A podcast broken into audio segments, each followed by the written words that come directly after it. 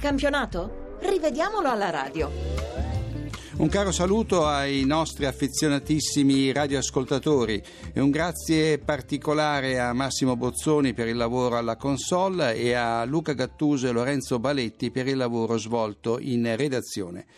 Partiamo come di consueto dall'anticipo delle 12.30, quello vinto dall'Atalanta sul Genoa per 3-0. Il primo episodio si verifica al 36esimo e coincide col vantaggio dell'Atalanta. Gagliardini ruba palle in maniera regolare a Inciam e serve Curtic in aria, abile ad anticipare Perin con la punta del piede e a firmare l'1-0.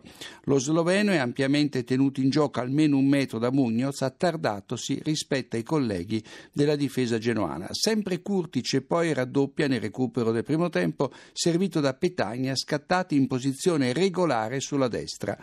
Dopo 30 secondi dall'inizio della ripresa, Simeone viene fermato a tu per tu con Beriscia su passaggio di Laxalt e il figlio del tecnico dell'Atletico Madrid in effetti è in fuorigioco. Al 62esimo ancora Simeone è protagonista, passaggio di Rincone, questa volta l'Argentina in posizione ampiamente regolare, in linea con Masiello, quando mette al lato solo davanti al portiere e spreca un'occasione clamorosa per accorciare alla mezz'ora, grandissima parata di Beriscia su colpo di testa di Burdisso. La palla, pensate un po', sbatte eh, sul palo e danza sulla linea di porta senza però superarla. Ci pensa l'occhio di Falco a fugare ogni dubbio e a spegnere sul nascere le proteste dei Liguri. Ed eccoci a Crotone dove la squadra di casa ha battuto il Chievo per 2-0 con due reti di Trotta e Falcinelli che casualmente si sono verificate al secondo minuto di recupero del primo tempo e al secondo minuto di recupero della ripresa. Ma alla prima azione la squadra di casa aveva già segnato con Rosi, Rosi che ribatte in rete una semi-rovesciata di Trotta finita sul palo, ma l'arbitro annulla per il fuorigioco di Trotta, giusto.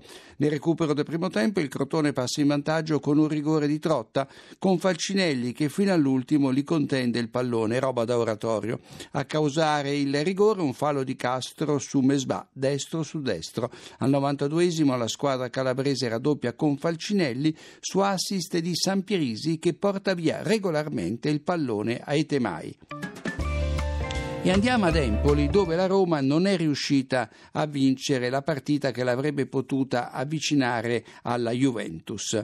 Il primo episodio all'ottavo minuto quando Geco è in linea con Bellusci ma manca il bersaglio di testa da posizione favorevole. Al diciottesimo Bellusci mette giù Geco appena fuori aria e l'arbitro di Bello, oltre a concedere la punizione alla Roma, mostra al difensore toscano prima il cartellino giallo, poi il rosso. Bellusci protesta, guardi che che non sono io la monita e Veseli, e di bello si ravvede solo giallo. Fuori luogo la richiesta di Geco che voleva l'espulsione diretta dell'avversario per farlo da ultimo uomo. C'era Costa pronto a intervenire.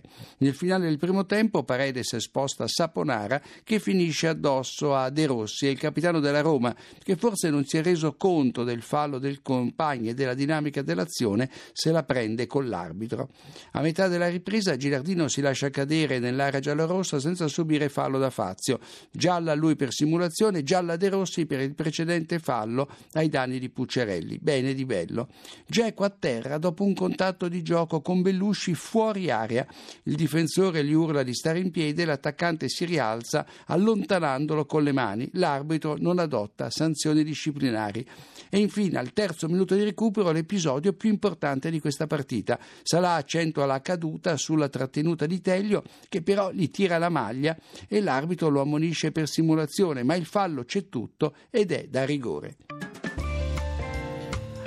E ora andiamo a Roma, dove la Lazio ha battuto il Sassuolo per 2 a 1. Al tredicesimo minuto, Peluso, appena dentro l'area, cerca di opporsi in scivolata al cross di Basta. Il pallone li sbatte prima sul fianco e poi sulla mano che lo sostiene a terra. Niente di intenzionale, non è rigore. Al cinquantesimo, Lazio in vantaggio, ma con un gol che andava annullato perché Lulic, l'autore della marcatura, è in fuorigioco al momento del cross basso di Keita. Dopo le successive reti di Immobile e De Frele, il Sassuolo reclama il rigore presunto mani di basta sul cross di Lirola, ma il difensore della Lazio colpisce il pallone di testa, non con la mano, giusta quindi la valutazione dell'arbitro calvarese. Ragusa infine manca il pari al terzo minuto di recupero. All'assistente Sposado sfugge però il lieve fuorigioco di partenza. Il Milan ha battuto il Pescara per 1-0 con una punizione di Bonaventura. Vediamo cosa è successo in questa partita. Al diciassettesimo Bacca in posizione regolare solo davanti al portiere abruzzese Bizzarri manca la deviazione vincente, oltre ai difensori Ceniang che però non partecipa all'azione. Grande Bizzarri al trentottesimo, prima respinge una conclusione a colpo sicuro di De Sciglio, poi si ripete sulla ribattuta di Niang, ma quest'ultima prodezza inutile perché? Perché il francese si trova in fuorigioco e questa volta a pieno titolo. Ancora due minuti e manca un rigore al Milan. Questa l'azione. Dopo un colpo di testa di Niang sul palo, Coda trattiene Bacca impedendogli di colpire bene il pallone di testa. In questo momento il risultato era ancora sullo 0-0.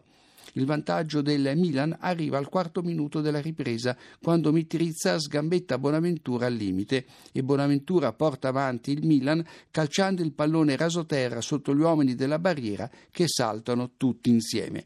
Il Pescara poi segna due reti, ma l'arbitro annulla entrambe per fuorigioco su indicazione dell'assistente Alassio. La prima al cinquantesimo con Benali, che però è oltre tutti i difensori rossoneri, anche se di poco, l'altra al settantanovesimo e questa volta è Manai, nettamente in offside, a ribattere rete il tiro di Memushai respinto da Donnarumma. In soldoni l'arbitro ha portato avanti la valutazione corretta. Fra i due episodi Aquilani colpisce la testa di Memushai, il primo è esce in barella con il collare, il secondo resta in campo con un'ampia fasciatura per tamponare la ferita alla nuca.